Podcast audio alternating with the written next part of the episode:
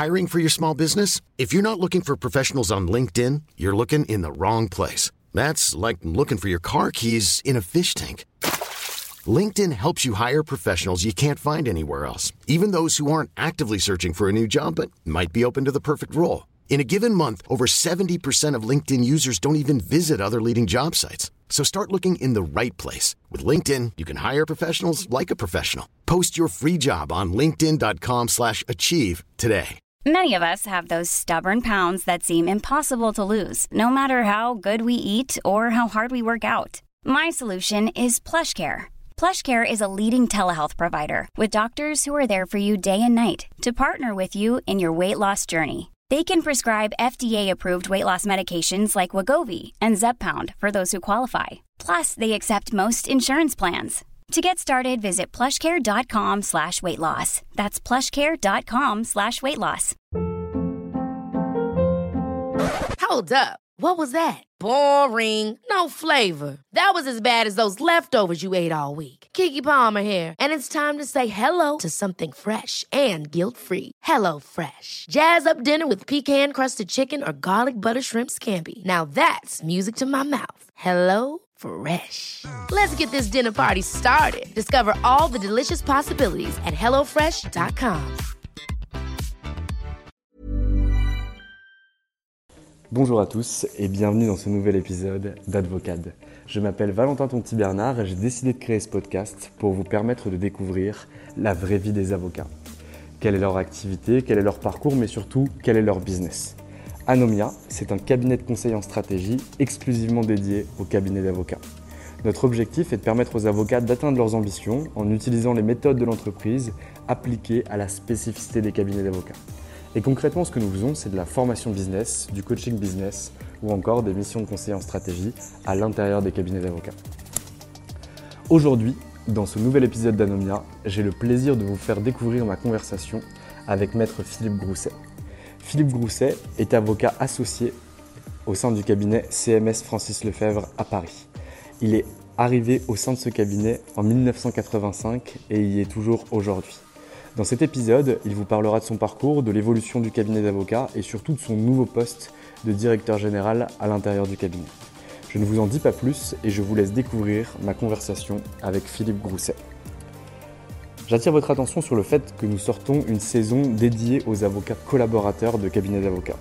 L'objectif de cette saison est de vous délivrer 4 webinars sur le développement concret de la clientèle pour les avocats collaborateurs. Je vous invite à aller en description de ce podcast pour vous renseigner sur cette saison. Je vous souhaite une bonne écoute. Eh bien écoutez, bonjour maître Philippe Grousset, je suis ravi que vous me receviez dans votre cabinet d'avocat, le cabinet CMS Francis Lefebvre, situé deux rue Ancel à Neuilly-sur-Seine. Bonjour Philippe Grousset. Bonjour Valentin. Alors ça fait très longtemps que, que, je vous ai rencontré. Je vous ai rencontré pour la première fois lorsque vous organisiez, ou en tout cas que vous receviez au sein du cabinet, euh, le collectif Droit comme un H pour parler de handicap euh, au niveau du barreau de Paris.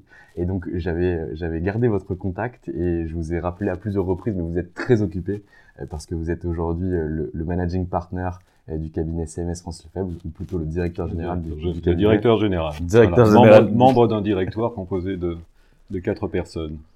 Très clair. Maître, qui étiez-vous avant de devenir avocat?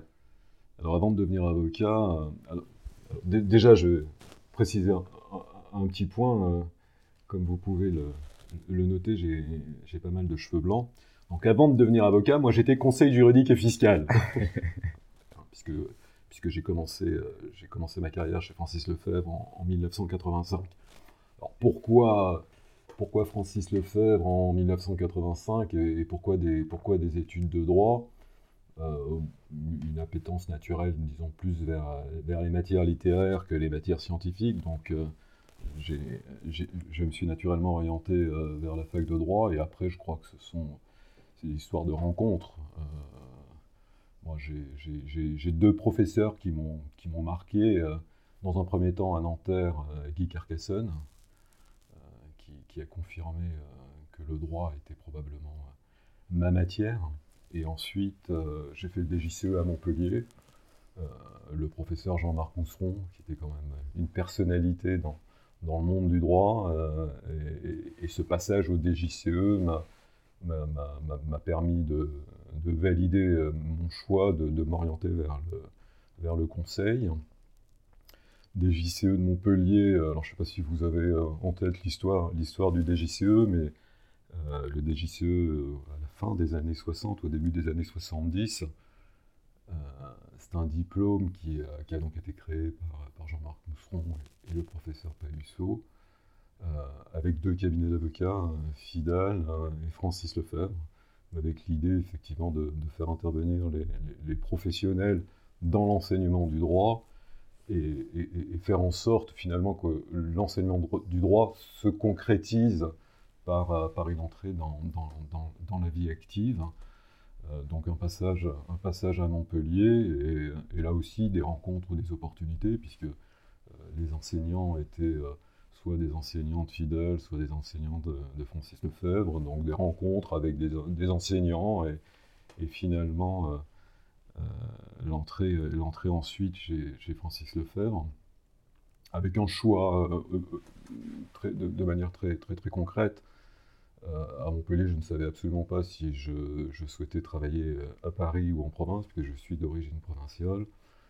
Et j'ai été convaincu, par, par le projet euh, Francis Lefebvre qui m'a été présenté par, par un certain nombre d'associés qui étaient, qui étaient venus enseigner euh, à Montpellier. Donc une, une, entrée chez Francis Lefebvre en 1985, mais en qualité de conseiller juridique et fiscal. Très clair, donc directement le droit fiscal qui vous suit encore aujourd'hui. Ouais. Clairement le droit fiscal euh, et, et l'opportunité de rentrer chez Francis Lefebvre qui était, euh, qui était, qui reste, hein, j'en suis, intimement convaincu, euh, un cabinet dans lequel euh, exercer une fonction, alors à l'époque de conseil ou d'avocat spécialisé en droit fiscal, était quand même une, opportunité assez, saisissante et compte tenu de la place de, Francis Lefebvre dans le monde de la fiscalité. Très clair. Donc vous arrivez finalement en 1985 euh, au sein de ce cabinet. Qu'est-ce que vous voyez immédiatement en arrivant? Quelles sont vos fonctions? Qu'est-ce que vous faites de façon opérationnelle? Euh, À l'époque, parce que le, modèle a, évolué, euh, a évolué depuis, à l'époque, Francis Lefebvre, alors à dessein, je dis Francis Lefebvre, je ne dis pas CMS Francis Lefebvre, parce que CMS est arrivé un peu plus, tard, mais on aura l'occasion d'en reparler je devrais même dire le bureau Francis Lefebvre, hein, parce qu'à l'époque c'était le bureau Francis Lefebvre. Euh, c'était euh, un modèle qui reposait sur euh, des équipes. ce qui est important chez Francis Lefebvre, c'est la notion d'équipe, la notion de, travail en commun, parce que parce qu'on a des spécialités. quand vous êtes fiscaliste, vous avez toujours au moins quelqu'un qui fait de la TVA, quelqu'un qui fait de la fiscalité directe, à l'époque qui faisait l'enregistrement. Donc il y avait cette notion de travail en équipe qui était importante, et il y a l'équipe à laquelle vous apparteniez. Et euh, dans, le modèle, hein, le modèle 85, euh, euh, le FEV, c'était un associé, une équipe, deux, trois collaborateurs. et donc ça crée des liens très très forts entre un collaborateur, un associé, pas de hiérarchie, une organisation très très très horizontale, et donc un contact direct avec l'associé et un contact direct et très très rapide avec les clients. Euh, ça, peut effectivement un peu surprendre compte tenu, euh, compte tenu de, la, de, la, qualité de nos clients, où euh, objectivement on travaille quand même sur, sur de, très très grands groupes et de grands comptes. mais dès, dès, dès l'arrivée chez Francis Lefebvre, on était en contact avec les clients, on sortait très rapidement avec les clients. Moi je me souviens, je suis rentré fin 85, je me souviens, euh, je me souviens qu'au mois de, mars à l'époque, euh, les, campagnes de, bilan, on était déjà directement en contact avec les clients, avec ou sans l'associé. En fait, il y avait une véritable autonomie. Euh, et c'était un point, un point qui, moi, m'a un, peu, un peu étonné à l'époque, effectivement, parce qu'on avait le sentiment qu'il fallait attendre quelques années avant d'avoir une relation directe avec les clients. En fait, c'était n'était pas la réalité. La réalité, c'est on nous était directement en contact avec les clients, bien entendu, avec l'assistance de, votre associé, et un des piliers également, mais on aura l'occasion d'en reparler, euh, de, Francis Lefebvre, c'est la doctrine fiscale, c'est le knowledge. C'est-à-dire qu'en fait, on avait euh, un accès, un accès euh, direct et sans aucune, sans aucune limite aux associés responsables de la doctrine. Donc il y avait une relation avec le client et un environnement qui était malgré tout protecteur, parce que l'associé était directement en contact avec vous et parce qu'on avait un accès direct également à, la, doctrine, la doctrine fiscale du cabinet. À l'époque, c'était Claude Gambier qui était, qui était le patron de la doctrine fiscale et qui était quelqu'un effectivement dont la, notoriété dans notre environnement n'avait pas, besoin d'être n'avait pas besoin d'être comment dire rappelé. Rappelé, elle, était naturelle. Très clair. Donc finalement, vous arrivez en 85. À partir de mars 86, vous êtes envoyé au feu, si je peux me permettre, bien sûr, avec euh, votre associé derrière vous euh, en, cas de difficulté. Donc si on vous jette à l'eau pour vous apprendre à nager, c'est ce qu'on fait aussi beaucoup chez, chez, chez où derrière on met les, directement les, collaborateurs en fond, en tout cas on le faisait euh, à, l'époque. donc moi j'aime beaucoup cette, cette pédagogie-là. qu'est-ce, que qu'est-ce, qu'est-ce qui se passe dans les années qui vont suivre? Comment vous montez en compétences ou en tout cas en responsabilité à l'intérieur du cabinet? Bah, c'est-à-dire que euh, ce n'est pas une montée en compétence à l'intérieur du cabinet, c'est une montée en compétence à l'intérieur de l'équipe. Euh, au, fil de, l'apprentissage, bah, en fait, je crois que la question essentielle, c'est celle de, l'autonomie que l'on acquiert dans la, gestion, des dossiers. Euh, je le rappelais, pas d'hierarchie, pas d'hierarchie au sein du cabinet. Il n'y a pas il n'y avait pas à l'époque, et même aujourd'hui, euh, objectivement, c'est pas quelque chose sur lequel on, capitalise. Il n'y avait pas les notions de junior, de senior. Il y avait, euh, vous êtes collaborateur du cabinet. À un moment donné, il y avait une étape très très importante, c'était la délégation de signature. C'est-à-dire que euh, pendant les 5-6 premières années, effectivement, les courriers n'étaient pas signés seuls, ils étaient signés avec un associé terme d'une période d'apprentissage et puis de confirmation de, des qualités, euh, bah, vous, obteniez la signature. Alors c'est un truc qui prête également à sourire aujourd'hui, euh, mais euh, c'était hyper important parce que quand on obtenait la signature, à l'époque, notre nom apparaissait sur le papier en tête. donc pour un fiscaliste, avoir son nom sur le papier en tête, à l'époque du bureau Francis Lefebvre, c'était quand même une étape très très importante dans le, dans le, développement, de la, dans le développement de la carrière. Et qu'est-ce qui se passe lorsque la fusion finalement des conseils juridiques et des avocats s'opère? Est-ce que vous voyez un, changement euh, fort de votre activité ou, ou, rien du tout Tout se passe très bien pour le cabinet, il n'y a aucun changement qui s'opère? Alors là, là aussi, c'est peut-être un peu difficile de raisonner au niveau du cabinet parce que ça dépend de la discipline dans laquelle vous exerciez. Euh, nous, en tant que fiscalistes, de toute façon, on avait toujours les deux branches, les branches conseil et contentieux. Euh, donc qu'on devienne avocat après avoir été conseil juridique ne changeait pas fondamentalement notre activité puisqu'on gérait déjà euh, tout le contentieux. Il est clair qu'en tant qu'avocat, on, a géré nos contentieux un peu différemment, euh, notamment parce que, compte tenu du fait qu'on était avocat, on n'avait pas besoin de mandat pour représenter nos clients. Mais au-delà au -delà de cet aspect euh, assez, assez formel, euh, ça n'a pas changé grand-chose pour l'avocat qui était fiscaliste. bien évidemment, ça a, changé, ça a changé deux éléments essentiels. alors, dans l'exercice de la profession, pour mes camarades qui n'étaient pas fiscalistes, mais qui étaient juristes, bah, ça leur a ouvert un nouveau monde et notamment le monde, le monde du contentieux. Et la fusion des professions a changé également la phase de Francis Lefebvre, mais pas au niveau, pas au niveau de l'exercice de l'activité, mais la fusion des professions a entraîné la sortie euh, de la famille Francis, Francis Lefebvre, de la famille Lefebvre, du capital du bureau Francis Lefebvre. Donc là, il y a un, mouvement important qui s'opère. Euh, le bureau Francis Lefebvre avait été créé en 1925, il était toujours détenu par la famille Francis Lefebvre, il était euh, dirigé par, un membre de, la famille Lefebvre, et au moment de la fusion des professions, ce sont les avocats euh, du cabinet qui ont pris leur destin en main. Donc là, il y a une évolution assez substantielle liée à la fusion des professions. Et alors, pourquoi euh, finalement la famille Lefebvre quitte le capital Est-ce qu'il y est contraint parce qu'il n'était pas avocat et que la détention capitalistique d'un cabinet ne peut pas être à plus de 25% par des non-avocats, ou c'est une vraie volonté de leur part en se disant finalement euh, la, tournure que prennent les événements n'est pas la bonne et en termes d'investissement, il faut qu'on puisse s'en aller? Non, ça a été un crève-cœur pour la famille Lefebvre hein, d'être obligé de sortir du capital euh, du cabinet. Très clair. c'est une obligation à l'époque. Depuis, les textes ont, évolué et aujourd'hui, euh, la question se poserait différemment. mais à l'époque, c'était la nécessité absolue d'avoir un capital détenu par des, avocats exerçant au sein de la structure. Donc, ce qui a entraîné effectivement la, sortie de la famille. C'est vrai qu'un changement législatif ou réglementaire, je ne sais pas, mais qui, qui s'opère comme ça, c'est dur. Ça va limite à de l'expropriation par, par la loi. oui, peut-être, oui, Non, mais ça a été, ça a été véritablement, euh, ça a, été véritablement une étape, je pense, très très difficile pour, euh, pour la famille.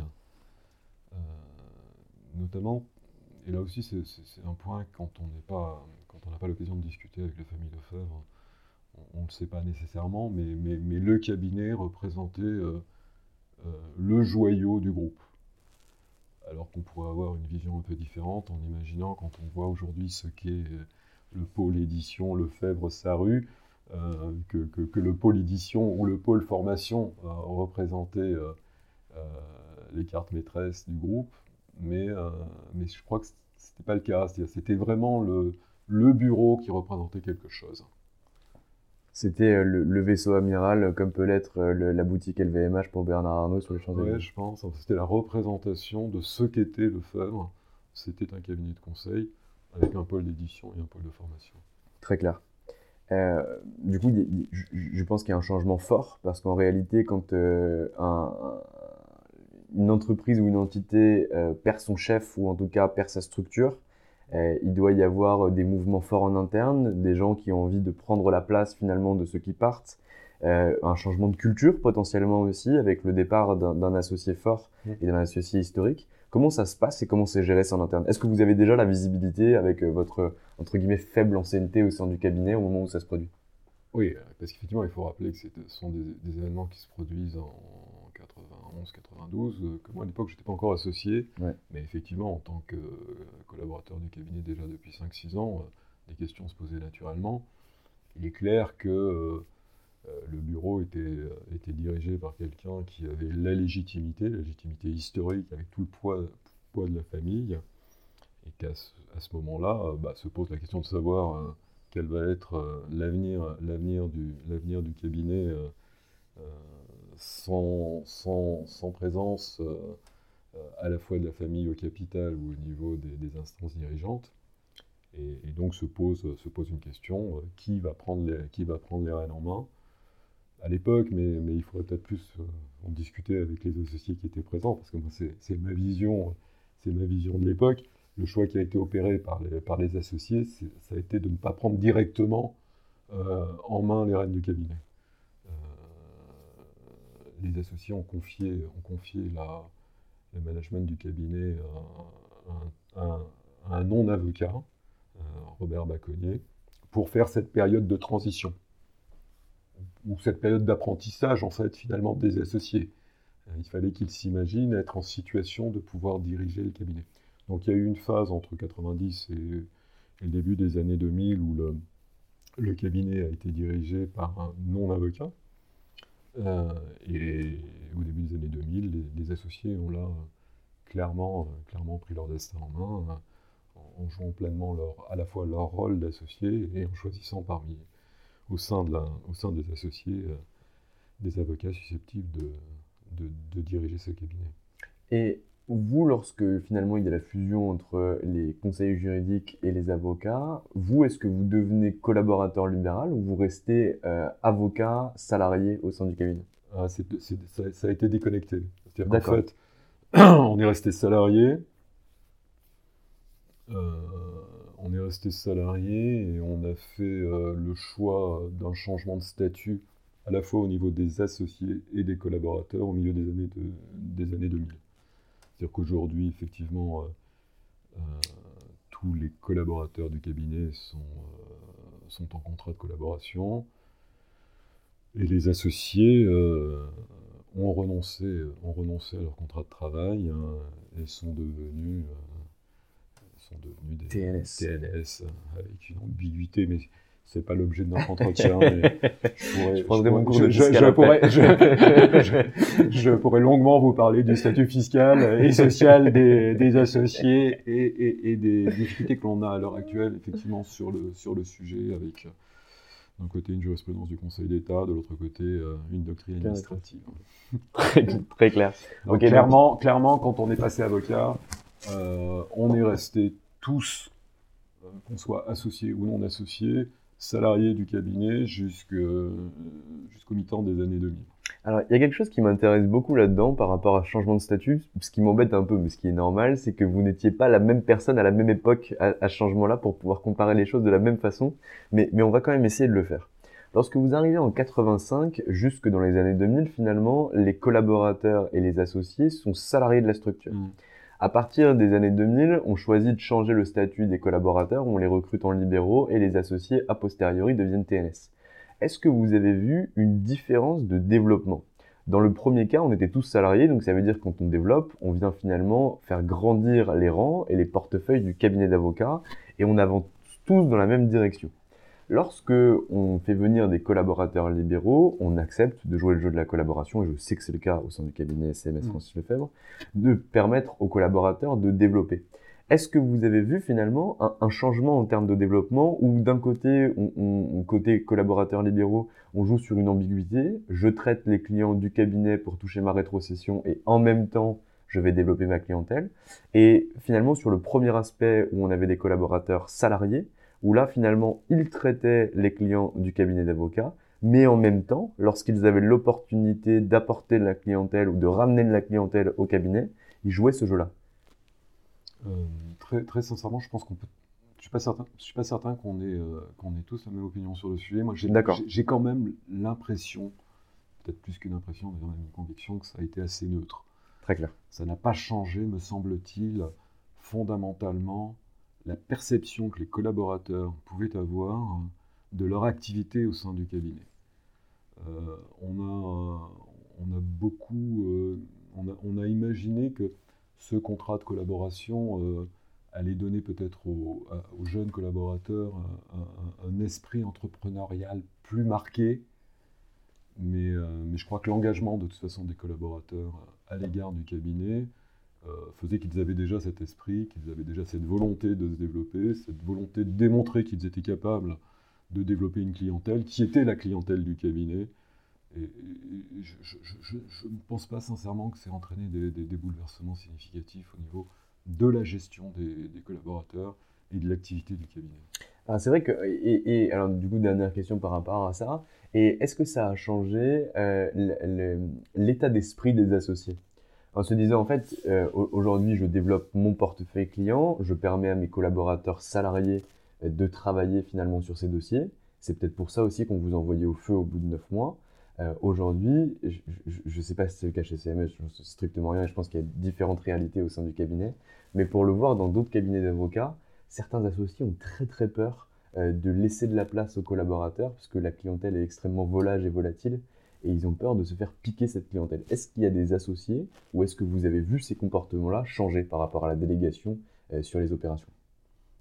Non je, non, non, je crois pas, parce que, mais peut-être que je me berce d'illusions, mais euh, je pense qu'on est quand même dans un cabinet avec une marque très très forte. Euh, on est dans un cabinet avec une marque très très forte et on a quand même tout ce sentiment, et, c'est bien notre réalité, c'est notre concret. ce que l'on met en premier comme élément, enfin, le premier élément que l'on met face à un client, c'est la marque. Bien sûr. C'est toujours, de toute façon, c'est la marque et la doctrine. Alors après, on est convaincu ou pas, ou le client est convaincu ou pas. Euh, c'est clair qu'on a euh, cette, volonté naturelle de mettre en avant euh, CMS Francis Lefebvre. C'est clair également, me semble-t-il, qu'il y a quand même eu, là aussi, dans les rapports avec nos clients, une modification du comportement. Je, suis à peu près convaincu que jusqu'à la fin des années 90, ce qui importait, c'était Francis Lefebvre. Aujourd'hui, je, suis convaincu que c'est un binôme. C'est Francis Lefebvre ou CMS Francis Lefebvre avec ce que ça représente euh, en termes de doctrine, en termes de, couverture internationale. Et il y a quand même au milieu, euh, au milieu un bonhomme euh, qui est un associé ou qui est un collaborateur et qui sait, qui sait créer ce lien.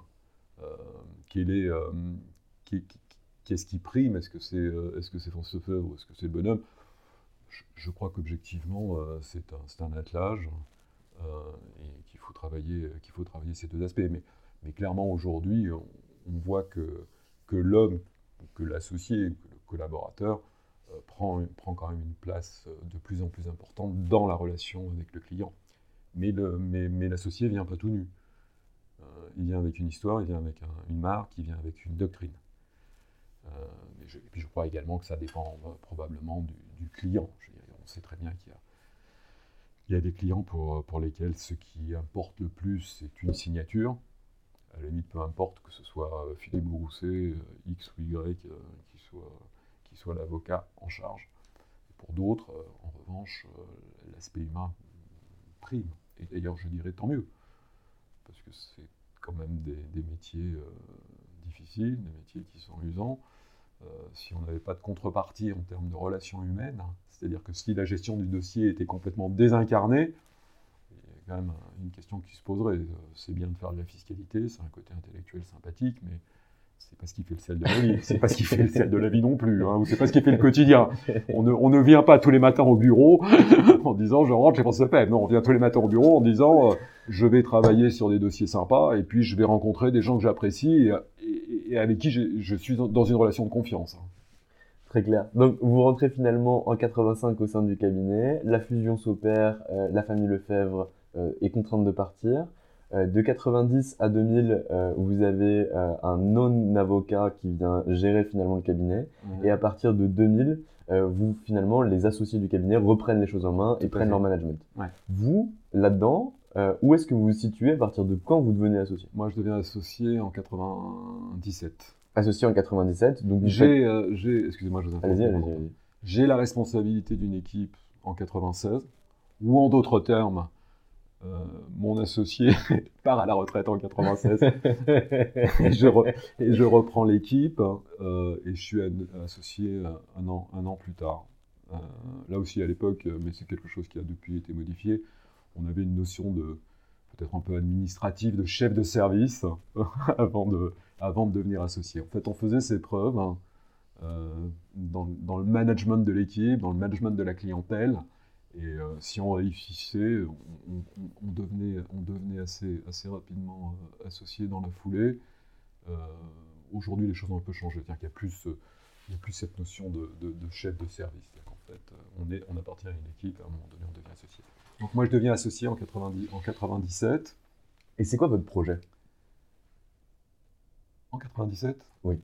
Bah, C'est-à-dire qu'en fait, c'est vrai que c'est euh, euh, une, question, euh, c'est une question qui est un peu difficile, parce que le projet en 97, vous devenez associé, vous vous dites, bah, finalement, voilà, je, suis arrivé au terme de ce que je souhaitais obtenir. Je suis devenu associé de Francis Ofeb. Mon projet à ce moment-là, c'est de, plus un projet statutaire, c'est un projet de développement d'équipe. En fait, moi, ce que j'ai, euh, ce que j'ai fait dès, le début, dès que je suis devenu associé, euh, je, me suis, euh, je me suis interrogé sur, sur le modèle Francis Lefebvre, modèle que je décrivais quand j'y suis rentré, c'est-à-dire un associé, deux, trois collaborateurs. En fait, ce n'était pas totalement le cadre dans lequel moi je souhaitais évoluer. donc très rapidement, j'ai créé une équipe avec un autre associé du cabinet, en taxe également En taxe également. Euh, un, associé avec lequel j'ai des liens forts, puisqu'on était ensemble au DGCE de Montpellier. Donc effectivement, on se connaissait bien. Donc on a commencé à créer une équipe avec euh, euh, bicéphale, deux associés et 4-5 collaborateurs, et avec toujours la volonté de, faire grossir l'équipe, c'est-à-dire un peu de sortir du modèle traditionnel de, Francis Lefebvre pour aller vers un autre modèle, euh, ça s'est concrétisé euh, dans les années, je crois, 2002-2003. On a, euh, on a fait un regroupement de, trois équipes, on s'est retrouvé avec cinq associés. Et puis aujourd'hui, ça s'est traduit par, par, une équipe avec 10 associés et, 20 collaborateurs. Donc on a changé effectivement ce modèle. on a été, donc avec Richard Fossek, qui a été nommé associé en même temps que moi, un peu les initiateurs de ce, de ce mouvement, et ça correspondait à, au minimum euh, de deux aspirations. Euh, le fait de se rendre compte que, alors même qu'on était spécialisé en matière de fiscalité directe, euh, on n'allait plus couvrir tous les pans de la fiscalité directe. Qu'il fallait nécessairement se spécialiser. Alors, au début, on s'est spécialisé. C'est pas d'ailleurs, c'est impropre quand je quand j'emploie le terme spécialisation. C'est une notion dominante. Il y avait la fiscalité patrimoniale, la fiscalité corporate, le contentieux. ça, c'était les trois, les trois dominantes. Et puis au fil du temps, en faisant, en faisant grandir notre équipe, en se regroupant avec d'autres associés, on a été plus loin dans ces dominantes. Et je crois que c'était effectivement la volonté de, pouvoir, d'avoir le sentiment qu'on allait mieux répondre aux clients, aux exigences des clients, quand même, qui évoluaient euh, entre 85 et 2000. Hein. il y a quand même une, évolution, euh, une évolution des, demandes des clients. On avait l'impression qu'on était plus efficace, qu'on était plus proche des, attentes des clients.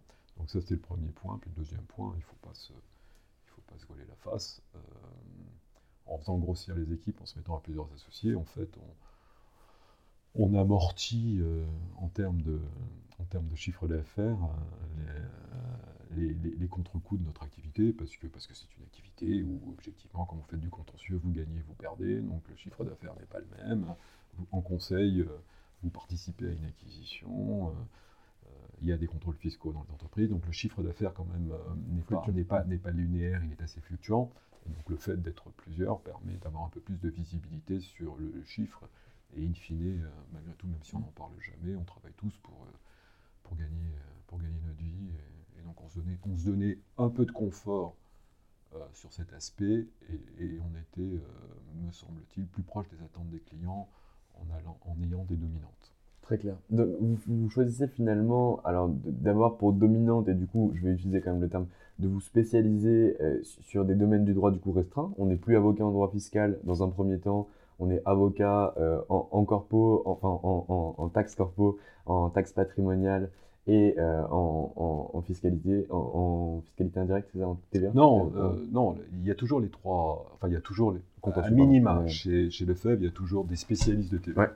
Ça, ça reste un, point, un, point un point fort du cabinet qui peut toujours paraître un peu étonnant en se disant, mais quand on ne connaît pas la matière, c'est quand même extraordinaire qu'il y ait des gens qui ne fassent que de la TVA. Bah, aujourd'hui, on s'aperçoit qu'on a encore 50 avocats qui ne font que de la TVA. Mmh. Euh, Avec des stars dans le domaine, notamment Elisabeth Ashworth, qui, qui, est connue comme le loup Et objectivement, cette spécialité TVA a été reprise par la plupart des autres cabinets parce que c'est un domaine bien spécifique du droit. Euh, nous, en fiscalité directe, on est toujours fiscaliste, mais effectivement, euh, avec, euh, avec des dominantes. et pour ce qui me concerne, moi, j'ai très vite abandonné la fiscalité patrimoniale pour me consacrer à la, fiscalité, corporate et à la gestion des, grands comptes et avec deux volets principaux, les restructurations et l'intégration fiscale. Mais, mais ça, aussi, c'était, d'une part, ça correspond à un choix par rapport à l'intérêt que l'on peut avoir pour une matière plutôt qu'une autre. Et puis il y, a un, deuxième élément, les, relations entre, entre un client, euh, un client personne physique et euh, un directeur fiscal d'un groupe sont pas du tout les mêmes. Peut-être que ça correspondait plus à mon tempérament de parler à des directeurs fiscaux qu'à des personnes physiques pour lesquelles la problématique de la fiscalité est quelque chose de très, très, personnel moi j'étais plus à l'aise avec, euh, avec les directeurs fiscaux des groupes. Donc je, comprends bien la spécialisation par expertise juridique et, et, la spécialisation par secteur d'activité. Est-ce que vous y avez déjà songé? Est-ce que vous l'avez déjà mis en avant? Est-ce que vous l'avez déjà réfléchi? Ou est-ce qu'il y a eu d'autres pilotes, euh, comme celui que vous aviez fait finalement en 97 avec euh, concrétisation en 2002, sur finalement une équipe qui va grossir pour finalement quitter ce modèle d'un associé trois collaborateurs? Est-ce que certains associés ont essayé une spécialisation par secteur d'activité? Ah, Là aussi, je ferai une différence selon les disciplines du cabinet. Il est clair que sur le plan euh, juridique, enfin, tous mes camarades qui font, euh, qui font du, droit des contrats ou, euh, du corporate se spécialisent par secteur d'activité. Il y a le secteur de l'énergie, IT, beaux commerciaux, enfin que sais-je, etc. Donc là, il y a cette déclinaison par secteur d'activité dans le domaine juridique et, corporel. En fiscal, il n'y a jamais eu de, il n'y a, jamais eu de vraie décision prise en ce sens-là. C'est-à-dire qu'on n'a pas organisé le cabinet autour euh, d'équipes fiscales qui seraient euh, spécialisées dans tel secteur d'activité. Par contre, il y a une réalité, c'est qu'ayant euh, fait grandir toutes nos équipes, parce qu'on n'a pas été les seuls, ou du moins je n'ai pas été le seul à, bien entendu me retrouver dans cette situation. Aujourd'hui, il y a sept équipes ou huit équipes, je ne sais plus, en, fiscal au sein du cabinet, et la plupart sont composés de entre 5 et 10 associés et 20 ou 30 collaborateurs. C'est bien la réalité de notre cabinet aujourd'hui. Et à l'intérieur de ces équipes, il est clair que certains vont là aussi euh, adopter une dominante euh, immobilier, euh, qui reste un vrai secteur d'activité en fiscalité, private equity, corporate. mais mais ce n'est pas quelque chose que. Enfin, je veux dire, c'est pas une organisation. C'est-à-dire qu'on ne, on ne va pas dans, dans, dans, dans un sens où on donnerait comme objectif d'avoir une équipe de fiscalité immobilière, une équipe de, fiscalité euh, prestation de services, enfin service, mm. industrie, euh, banque, finance. C'est plutôt euh, là aussi le, on laisse, on laisse aux équipes le choix de s'organiser comme elles le souhaitent, avec simplement comme objectif d'essayer de, mieux répondre aux attentes de nos clients. Et imaginez, je, suis avocat associé en droit fiscal au sein du cabinet CMS Francis Lefebvre. Euh, moi, je dis, OK, bon, la spécialisation par expertise, euh, elle me convient bien, mais j'aimerais aller plus loin que ça. J'aimerais avoir une spécialisation par secteur d'activité, mais non pas secteur d'activité juridique, comme on les voit aujourd'hui, corpo, IT, etc., mmh. mais secteur d'activité économique, en identifiant immédiatement ma cible. En disant, voilà, moi, je suis l'avocat associé en droit fiscal au sein du cabinet CMS Francis Lefebvre, qui ne représente que les sociétés dont la détention capitalistique majoritaire est détenue par une famille. Est-ce que je pourrais avoir ce positionnement-là au sein de votre cabinet?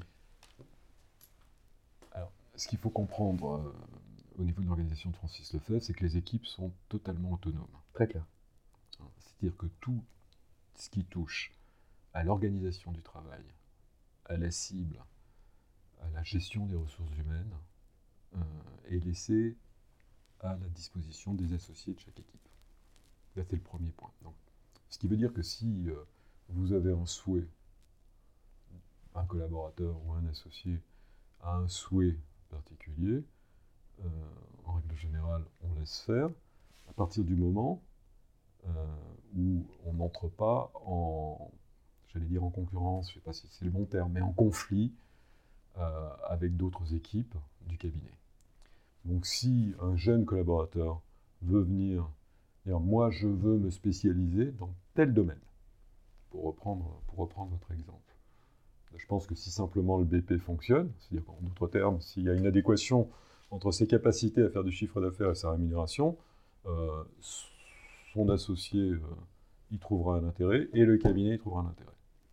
Là où, il y a une, barrière qui est, euh, qui, est, infranchissable dans notre organisation, c'est que bien entendu, si l'associé ou le collaborateur entend mettre en avant cette spécificité, il travaillera toujours avec les clients qu'il aura réussi à développer dans ce domaine, mais il ne travaillera pas avec les autres clients des autres équipes.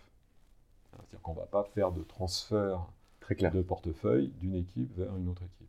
Donc c'est la limite. Euh, mais euh, si, si, le projet a du sens sur le plan économique, euh, et, donc, si nous, nous y avons un intérêt, en tant qu'associé du cabinet, euh, on, laissera faire. Non seulement on laissera faire, et puis peut-être que tirant les fruits de cette expérience, on, en fera peut-être la promotion ultérieurement. Très clair, ok, j'entends. Euh, donc finalement, vous devenez associé en 97, vous avez ce, beau développement, une volonté aussi de changement. Aujourd'hui, vous avez un poste d'associé, certes, mais vous avez également un mandat social euh, au sein du cabinet. Est-ce que vous pouvez m'expliquer comment c'est venu, à quel moment vous, l'avez obtenu et pourquoi ce changement dans votre carrière? Je crois que c'est euh, le c'est l'intérêt que l'on peut marquer pour euh, le développement d'un cabinet, l'attachement que l'on a vis-à-vis de ce cabinet, et puis peut-être une, volonté de de défendre le collectif et l'intérêt général qui fait qu'à un moment donné, vous vous posez la question de savoir si vous n'allez pas vous engager euh, dans des fonctions qui ne sont plus celles d'avocat. On, en reparlera, mais euh, c'est quand même, me semble-t-il, une, des difficultés de l'exercice. Euh, moi, j'ai très vite, en, qualité peut-être même de collaborateur et puis d'associé, participé à, un ensemble de, commissions, de, groupes de réflexion au sein du cabinet. Donc j'avais en fait cette volonté de participer, pas simplement au développement de mon, équipe, mais également au développement des activités du cabinet de façon plus globale. Euh, j'ai, je crois, aux, alentours des années 2003-2004, euh, j'étais membre du conseil de surveillance du cabinet. Euh, j'y suis resté, crois, j'ai, dû faire deux mandats en, tant que membre du conseil de surveillance. Et puis, à un moment donné, effectivement, s'est posé la question euh, euh, du, passage au directoire du, cabinet, parce qu'en fait, le, cabinet est organisé avec un, conseil de surveillance et, un directoire. Et donc, moi, je suis rentré au directoire euh, en, pardon, en, 2015. Et, donc, depuis, renouvelé. ça vous amène jusqu'en 2025 Ça m'amène, non, jusqu'en 2024. Donc, excusez-moi, donc je suis rentré en 2016 et mon mandat, là, mon, mandat actuel s'achève le, 30 juin 2024. Avec, comme, euh, comme je l'évoquais, euh, effectivement, euh, une question qui est, importante, c'est que ce choix, ce choix de, passer, de passer au directoire avec, en, plus, le, mandat social et donc le titre de DG, fait qu'il y, a une vraie réorientation de la carrière professionnelle. Parce que dans un ensemble comme le nôtre, euh, c'est-à-dire en fait si vous gérez euh, un cabinet qui fait 200 euh, millions de chiffres d'affaires, qui a une filiale à Lyon, qui a une filiale à Casa, qui a une filiale à Alger, qui en plus a les problématiques du réseau CMS, pratiquement 500 collaborateurs, bah, ça, devient, ça devient une fonction à plein temps. Donc euh, c'est quand même un choix, un choix important. Euh, ou du moins moi je l'ai toujours vécu comme ça. C'est-à-dire que j'ai considéré qu'à partir du moment où euh, je m'engageais vis-à-vis de mes associés, ma priorité devenait le cabinet et non plus mes clients. une fois que j'ai dit ça, bah, je me suis dit, bah, si ta priorité, ce ne sont plus tes clients, mais c'est le cabinet, bah, il faut impérativement que tu transmettes très très vite tes clients parce que, parce que et c'est normal, euh, un client ne peut pas accepter de ne pas être la priorité de, de, son avocat. Donc le choix s'est très vite euh, dessiné. Euh, moi, j'ai transmis tous mes clients ou aux associés ou aux collaborateurs de mon équipe. Et donc maintenant, moi, je suis exclusivement sur le management du cabinet. Et ça dès 2016 disons progressivement. D'accord. Alors pour être, euh, pour être totalement euh, transparent, jusqu'au 19 euh, mars 2020, c'est-à-dire premier confinement, j'ai réussi à, maintenir les, à la fois une activité d'avocat auprès des deux plus gros clients historiques que j'ai gérés et mon activité au sein du directoire en qualité de DG. Euh, mars 2020. Euh, on a compris qu'on ne pouvait pas être avocat et directeur général d'une boîte comme CMS. Confinement. Euh, le lundi, je me suis dit qu'est-ce qui va se passer? Comment je vais payer Enfin, comment je vais payer? Peu excessif comme terme. Comment nous allons EDF Comment nous allons payer euh, nos collaborateurs? Comment nous allons payer euh, notre loyer? Euh, Donc trois mois de, permettez-moi l'expression, de galère hein, assez difficile à gérer. Donc là, immédiatement, les deux groupes que je suivais, je les ai très très rapidement transmis à mes associés je me suis consacré pendant trois mois à l'ensemble des problématiques que vous pouvez imaginer. Et, depuis, euh, voilà, la transmission avait été faite. J'allais pas euh, réapparaître euh, en disant, bah voilà, les problèmes de les problèmes de crise sont plus ou moins non pas réglés mais sous contrôle, donc je reviens. une fois que les dossiers sont transmis, je crois qu'il est sage. Et puis j'ai quand même, puisque je vous rappelle, hein, je suis rentré en 85, donc je vous laisse imaginer mon âge. Donc moi j'ai 62 ans, donc de toute façon, ça m'a amené à, finalement à anticiper euh, de, deux ou trois ans euh, une transmission qui de toute façon était, naturelle.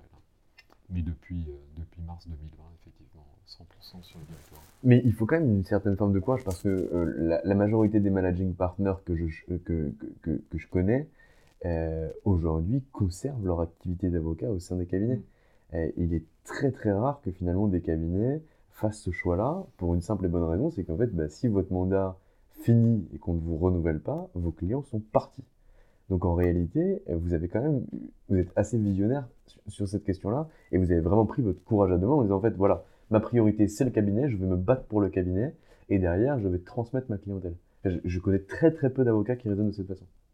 Alors je sais pas si je suis visionnaire ou si c'est un problème d'incompétence, hein, parce que peut-être que moi je salue euh, mes camarades qui euh, dirigent des cabinets d'avocats et qui sont capables hein, d'avoir euh, cette, double, cette double activité. Mm. Moi je vous le dis de manière très, très transparente, très très humble. à un moment donné, je me suis dit c'est plus possible. Donc j'ai fait ce choix-là. Mais ce choix-là, et, ça, ça pose une véritable interrogation, non pas pour, pour CMS Lefebvre, mais je dirais pour, pour l'ensemble des, des, cabinets d'avocats.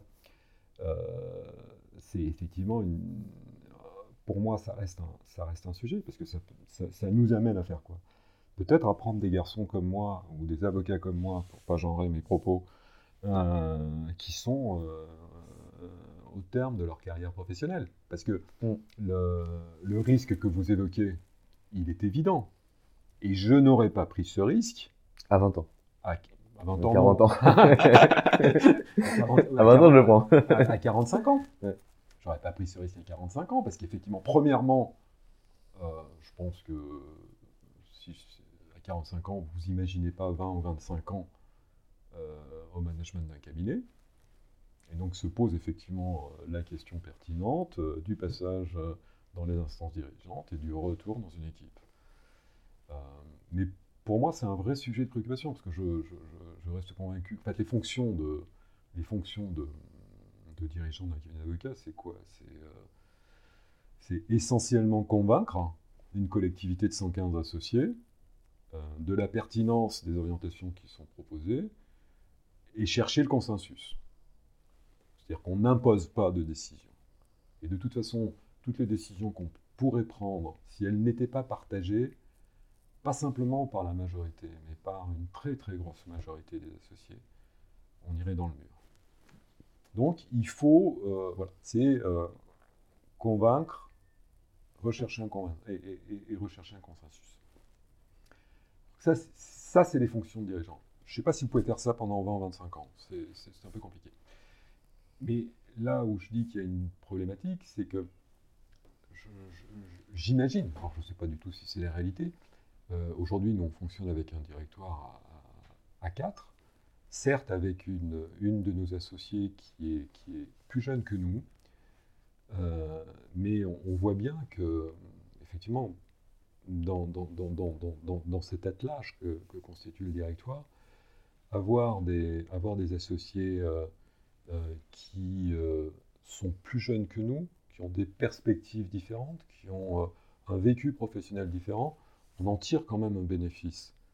Parce que comme on travaille sur le consensus, bah, il est important que déjà, au niveau du directoire, on puisse essayer d'appréhender la réalité du, corps social que représentent les, associés.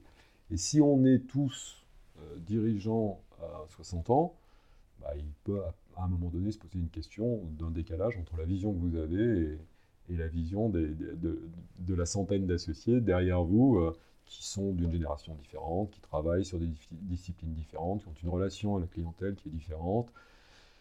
Et donc c'est une, vraie, une vraie question, euh, comment arriver à résoudre cette équation euh, Vous passez au directoire, vous abandonnez votre clientèle, quand comme moi vous êtes au terme de votre activité professionnelle, ce n'est pas un vrai sujet. En revanche, si vous êtes euh, en, pleine, en plein développement, c'est en fait si vous avez entre 45 et 50 ans, où, c'est là que se joue quand même euh, l'essentiel de, votre activité professionnelle, là, il y a, une, vraie, une, vraie, interrogation sur, euh, ce sujet-là. Je ne sais pas le résoudre. Très clair. Mais c'est des bonnes questions, c'est des bonnes réflexions, et c'est sans doute la raison pour laquelle aujourd'hui les managing partners de, de cabinet, et si, si j'en cite quelques-uns, hein, on prend François Cobb chez Darrois, mm. euh, il continue ses activités, on prend Karl mm. de Sevelinge, il continue ses activités, on prend le COMEX de, de Gide, Nicolas Jean, Olivier Diaz, etc. ils, continuent leurs activités. On, prend ceux de Fidal, parce que Fidal, mm. finalement, c'est vos homologues, ils continuent aussi leurs activités d'avocat. Donc c'est vraiment une, Chez Fidal, il continue vraiment. je ne sais pas, c'est plus c'est une interrogation parce que ça révèle ma, mon ignorance. Il y, en a qui, qui, continuent leur activité. Alors elle est plus dominante parce qu'ils gèrent quand même un, certain nombre d'entités, mais avec beaucoup mm. beaucoup d'autonomie et de, de, de, management euh, de, de comment ils, comment ils appellent ça? Bref peu importe euh, mais en, tout cas ils ont beaucoup d'autonomie et oui certains continuent continuent leur, leur, activité aujourd'hui et donc ça c'est une vraie question mm. Et donc aujourd'hui, euh, on, en discutait finalement euh, avant euh, le, début de l'enregistrement. de 90 à 2000, on a eu un non-avocat en, charge des fonctions de direction au sein du cabinet d'avocats. Pourquoi aujourd'hui vous pensez qu'un non-avocat ne peut pas diriger un cabinet d'avocats?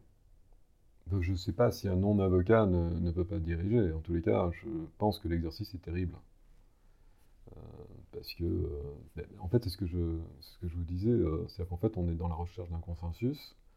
Je pense qu'avoir, euh, entre guillemets, fait ses preuves en qualité d'avocat, ça permet quand même de discuter avec les associés, de partager quand même un certain nombre de leurs préoccupations parce qu'on les a vécues. un non-avocat ou un non-associé dirigeant, je pense que c'est un exercice très très très très compliqué parce que parce que parce qu'on est euh, on est quand même des entreprises un peu atypiques euh, avec euh, pour ce qui nous concerne nous je crois je sais plus si c'est 115 ou 117 associés aujourd'hui chaque associé effectivement développe et gère en toute autonomie son équipe au sein de la structure. Accepter qu'un non associé qu'un non avocat euh, arrive à, imposer des décisions, euh, c'est, je crois, un exercice très complexe. Et étant observé justement qu'on n'impose pas de décision chez nous, qu'on les fait partager. Et je crois que aujourd'hui, enfin moi, si on devait me demander euh, mon avis sur, sur ce pardon, sur ce sujet, je, je ne recommanderais pas à quelqu'un euh, qui serait chassé pour devenir dirigeant d'un cabinet d'avocats s'il vient du monde de l'entreprise. il risquerait d'avoir un choc culturel très très important. La négociation les, non violente. tous les matins, euh, quand il prend l'ascenseur, il croise un associé et l'associé lui dit euh, Rappelle-toi que si tu l'as, c'est grâce à moi. Donc, je pense que je pense que les rapports de force doivent être doivent être difficiles difficiles à gérer. Euh, est-ce que vous pensez Mais d'ailleurs, je pense qu'il y en a très peu. Enfin, vous qui avez une connaissance. Excusez-moi, c'est moi qui vous pose maintenant une question. mais vous qui avez une connaissance plus, plus exhaustive que moi du monde des avocats. Il, y en a très très peu. Euh, les, seuls managers euh, non avocats qu'on peut voir, qui ne sont pas des directeurs généraux, mais qui sont sous le joug d'un avocat, sous le joug, c'est la, la, direction d'un avocat, c'est chez, c'est chez Lexing avec Alain Bensoussan, mmh. qui, qui, est, qui est pas mal organisé de cette façon-là.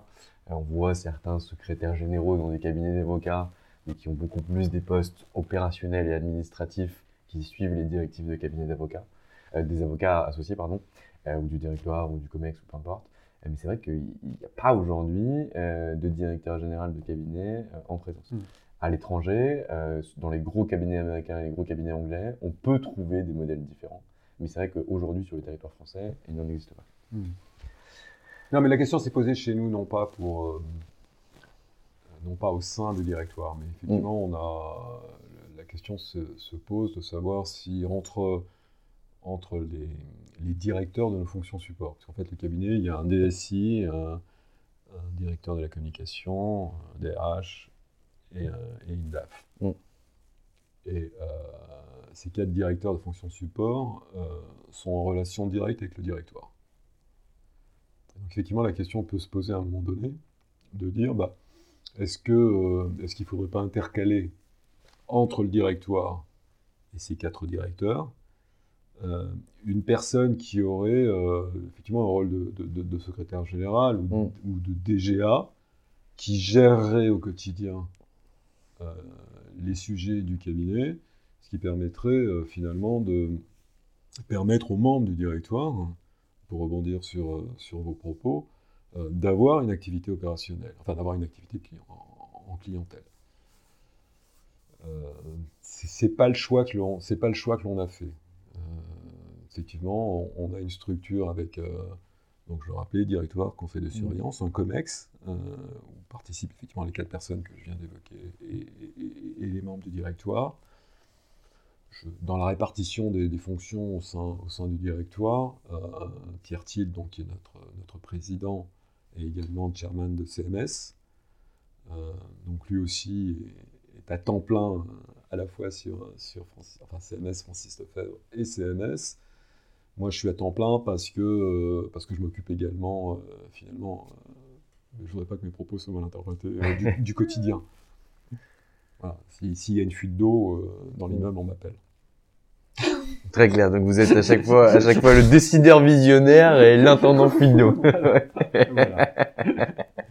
Et, Laurent, Laurent, Laurent Marquet de Basto, qui est troisième membre du directoire avec un mandat également de DG, lui s'occupe principalement euh, de tout le volet RH euh, et, communication du cabinet. Très clair. Et du coup, votre dernière associée euh, plus, plus, plus jeune? La plus jeune, Anne-Laure Dieu, qui est associée responsable, responsable du pôle IT du cabinet. Elle n'a pas de mandat, elle, en revanche, a une clientèle. C'est-à-dire qu'elle consacre, parce qu'elle n'est pas, sur les, pas sur les problèmes quotidiens du cabinet. Euh, elle a réussi, ou je, l'en félicite parce que pour moi c'est toujours un, vrai sujet effectivement à maintenir 50% au directoire, 50% en clientèle, mais parce qu'elle euh, est dans, une phase euh, de sa carrière professionnelle qui est différente de la nôtre. L'ascension. parce qu'elle a, je pense, on ne dit pas l'âge des femmes, mais beaucoup, beaucoup, beaucoup, beaucoup plus jeune que moi.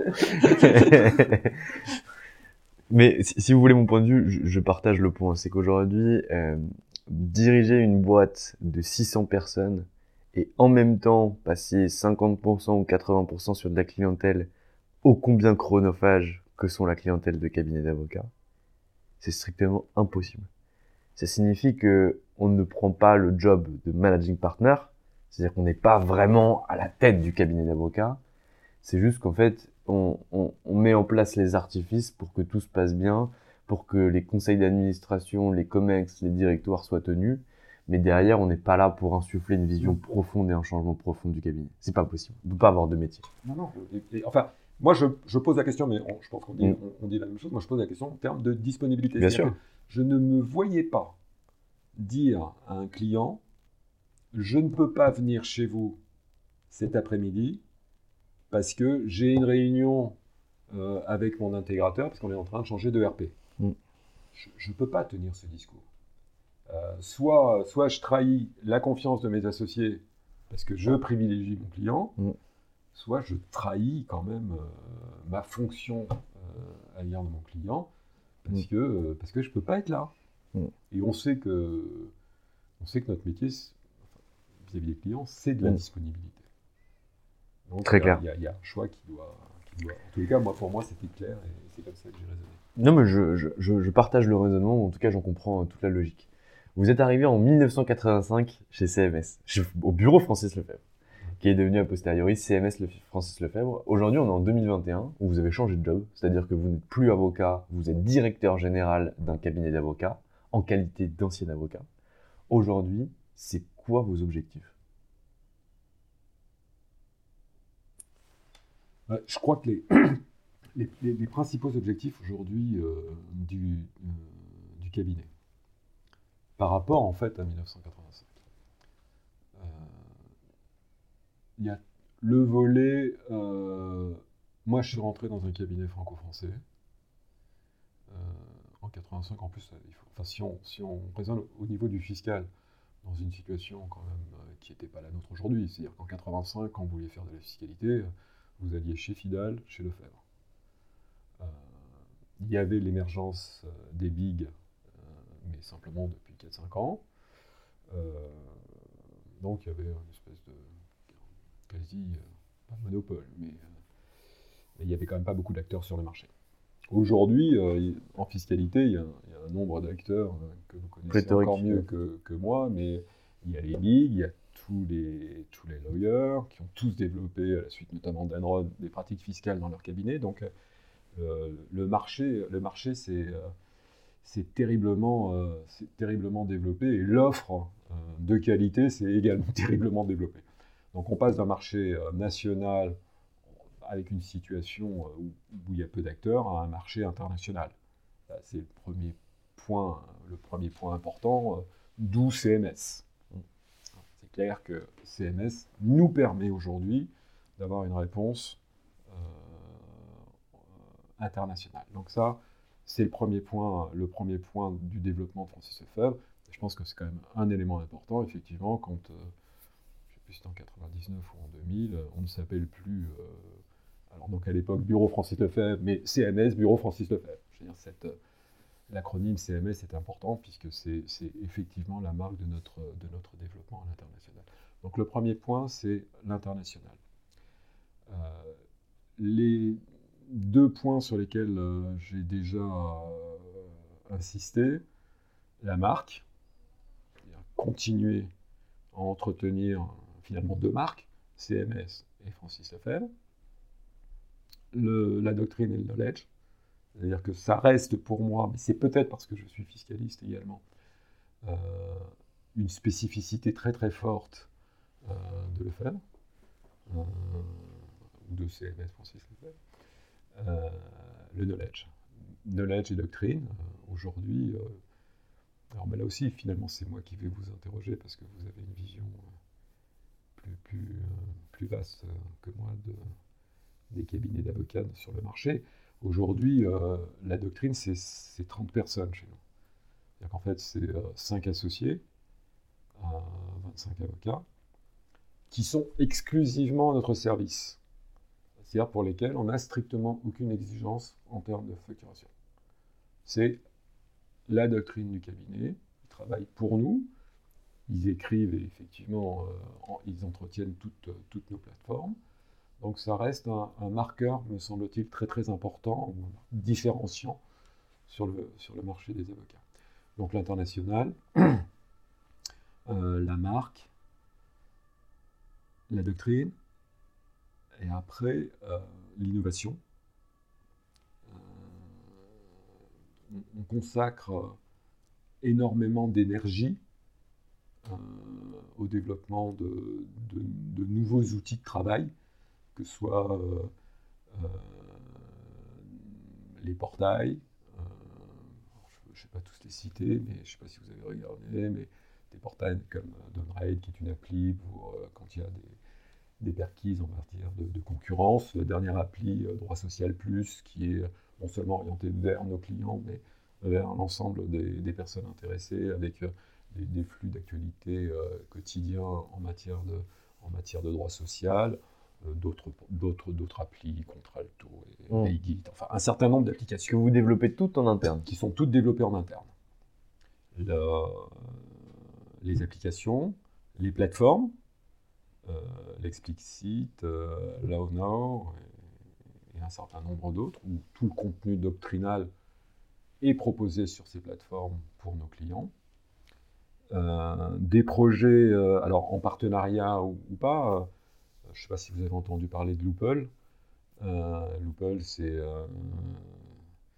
une société qui développe un nouvel outil de travail pour les avocats, mais on travaille avec des Américains et un cabinet asiatique. Donc, euh, euh, comment, comment créer un espace collaboratif par dossier euh, pour, pour les professions juridiques, des partenariats avec Lefebvre Saru sur des outils de, comme e-compliance, un outil de compliance en matière de TVA, on a créé également euh, un outil pour les notaires qui s'appelle Yara, qui est un outil qui permet de, de créer des clauses fiscales dans, les transactions immobilières.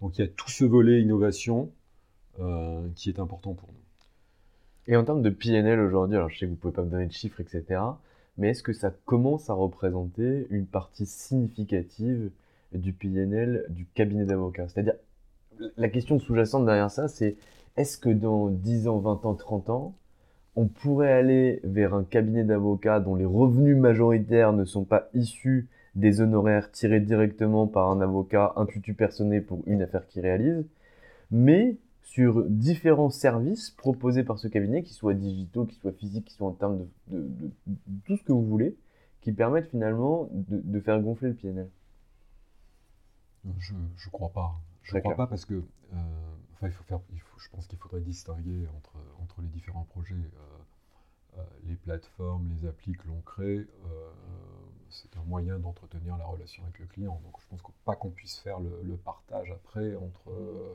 la source de revenus ou le chiffre d'affaires qui est tiré euh, de la relation avec le client, sachant si le client est venu par l'appli ou s'il est venu par une relation. Donc ça, je ne pense pas. Après, tous les, tous les, tous les projets qu'on développe euh, euh, au travers de Loop e-compliance, je pense que ce sont des... On ne fait pas ça pour créer une source de revenus. On fait ça d'abord pour acquérir de la notoriété, pour démontrer qu'on est, parce que parce que peut-être parce, qu'on a encore Francis dans notre, dans, notre, dans notre raison sociale et dans notre nom, de temps en temps, on prend pour une maison euh, un peu, un peu. Hein, je, le dis. Euh, je le dis parce que je, je, le sais bien, même si ça me fait du mal, parce que je pense que c'est tout à fait le contraire, mais bon, voilà, donc il est important qu'effectivement on, arrive à démontrer euh, au marché, aux jeunes, parce qu'il y a tout le volet des jeunes collaborateurs, qu'on est une maison agile, qu'on est une maison qui réfléchit et qu'on est prête à s'engager mais je ne pense pas qu'on cherche des sources de revenus alternatives. Qu'à un moment donné, on ait une opportunité, que ça nous permette effectivement de développer des sources de revenus, euh, c'est une évidence. Mais l'objectif n'est pas de substituer euh, à des honoraires euh, qui correspondent à notre activité une autre source de revenus. Non, ce n'est pas, pas, le sujet. Donc plutôt faire de la vente additionnelle sur la clientèle existante, ou en tout cas travailler sur la fidélisation euh, de, cette clientèle. Très clair. J'entends parfaitement. Maître, je vous ai pris, pardon Philippe, je vous ai pris beaucoup de temps euh, ce, matin. Euh, j'offre toujours à, mes invités un mot de la fin. Euh, donc j'espère que vous avez écouté les podcasts pour pouvoir le préparer. Donc je vais parler volontairement longtemps. Ça peut être un mot de la fin pour vos clients, pour vos associés, euh, pour vos collaborateurs, pour le bureau, pour la vision du cabinet d'avocat, pour votre femme, pour qui vous voulez. C'est votre mot de la fin. Donnez-le euh, comme vous l'entendez. Non, moi, le, mot de la fin, peut-être, c'est les défis à relever. Je crois qu'aujourd'hui, quand, on, quand on est dans un cabinet d'avocat comme, comme CMS Francis Lefebvre, on a deux préoccupations. Et ces deux préoccupations sont un peu tirées des événements euh, qu'on vient de traverser euh, avec la crise. Euh, c'est plus simplement se poser la question de savoir comment on attire des talents, et comment on attire des talents, et comment on les, on les conserve au sein du cabinet, quelle perspective on peut donner à nos jeunes avocats? Pour moi, c'est le sujet crucial. Le sujet crucial aujourd'hui, c'est de dire la perspective, ce qui a fait que nous nous, sommes bien sentis chez Francis Lefebvre, parce qu'on avait comme perspective de devenir associé, on sait qu'aujourd'hui c'est plus suffisant. Donc, comment travaillons-nous pour euh, attirer, retenir? Parce que de toute façon, notre métier, c'est des métiers de, c'est de l'humain. Donc, il faut absolument qu'on développe euh, cette capacité à retenir, euh, retenir nos jeunes talents, travers de la RSE, au travers du pro bono, au travers des valeurs du cabinet, au travers des engagements que le cabinet prend vis-à-vis de ses clients. Ça, c'est le premier point. Le deuxième point, c'est euh, est-ce que, est que nous ne sommes pas à, l'aube d'une nouvelle relation également avec nos clients, compte tenu des éléments qu'on vient de traverser? Quelle est la relation qu'on va entretenir demain avec le client? Je crois qu'il y a, des, super sujets de réflexion. En d'autres termes, je crois que les clients n'attendent pas simplement aujourd'hui d'avoir un avocat compétent, ça c'est un prérequis, euh, mais une offre de service adaptée à ses besoins, et qu'on arrive à se convaincre euh, qu'on n'est pas simplement là pour répondre aux questions de nos clients, mais qu'on est là pour anticiper leurs demandes, et qu'ils sachent qu'on euh, est présent, disponible, et, qu'on est là pour les aider. Mais avec une, offre adaptée à leurs besoins. Je crois que ce sera mon, mes derniers mots. Client, client et talent. Voilà. client talent. Parfait. Client talent. Euh, Maître Philippe Grousset, je vous remercie pour le, le temps que vous m'avez accordé. Je trouve que l'entretien était très sympathique et, c'est vrai que votre vision me plaît beaucoup. Euh, je vous remercie. Je vous souhaite d'atteindre vos objectifs et surtout de relever euh, les, les, prochains défis du, du cabinet et surtout toujours vous éclater dans ce que vous faites. Et voilà, c'est fini pour aujourd'hui. J'espère que cet épisode vous a plu. Pour découvrir tous les contenus qu'Anomia propose, vous pouvez vous rendre sur www.anomia.fr. Vous y trouverez des vidéos, des podcasts, des articles et également nos propositions de formation et d'accompagnement dédiées aux avocats, dédiées au business des avocats. Je vous souhaite une excellente journée et n'hésitez surtout pas à nous contacter. À bientôt. Even when we're on a budget, we still deserve nice things. Quince is a place to scoop up stunning high-end goods for 50 to 80% less than similar brands. They have buttery soft cashmere sweaters starting at $50, luxurious Italian leather bags, and so much more. Plus, Quince only works with factories that use safe, ethical, and responsible manufacturing. Get the high-end goods you'll love without the high price tag with Quince.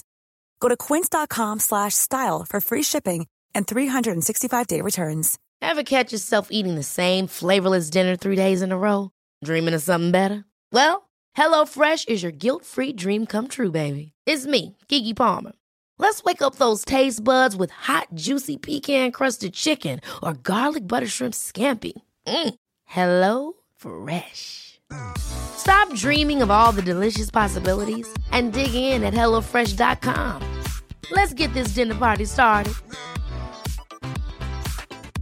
Want to get a chiseled look in the jawline? Sculpt and shape your jawline with added volume from Juvederm Volux XC. Juvederm Volux XC is an injectable gel specifically designed to be robust enough to improve moderate to severe loss of jawline definition. And it is the first and only hyaluronic acid filler approved for the jawline. Add volume to your jawline for a chiseled look with Juvederm Volux XC. For important safety information and to find a licensed specialist, visit juvederm.com. That's J U V E D E R M.com. Not for people with severe allergic reactions, allergies to lidocaine, or the proteins used in Juvederm. Common side effects include injection site redness, swelling, pain, tenderness, firmness, lumps, bumps, bruising, discoloration, or itching. There's a risk of unintentional injection into a blood vessel, which can cause vision abnormalities, blindness, stroke, temporary scabs, or scarring. Talk to a licensed specialist to find out if it's right for you. Visit juvederm.com. That's J U V E E D E R M dot com.